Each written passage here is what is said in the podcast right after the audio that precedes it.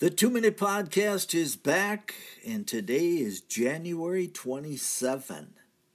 He drove a spear through both of them. Numbers 25. With all the violence on television and movie screens, this may not shock you as it might once have. The Israelite men had set about to indulge in sexual immorality with the Moabite women. These women enticed the offspring of Abraham to sacrifice to their gods and bow down before them.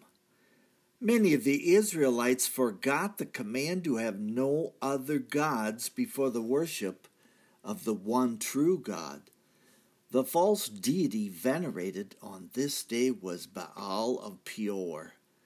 The worshippers of Baal would throw infants into the fire to appease him. The Lord's response was to strike down 24,000, and he would have continued but for a man named Phinehas who thrust a spear through an Israelite and his Moabite wife. Great sin demands great repentance. Ancient civilization was violent. It's kind of hard for us to accept, isn't it? America has thrown 60 million infants before a similar God. Professional practitioners take the life of infants without remorse. There is seldom a whimper from the populace. Our Baal worship has become sophisticated.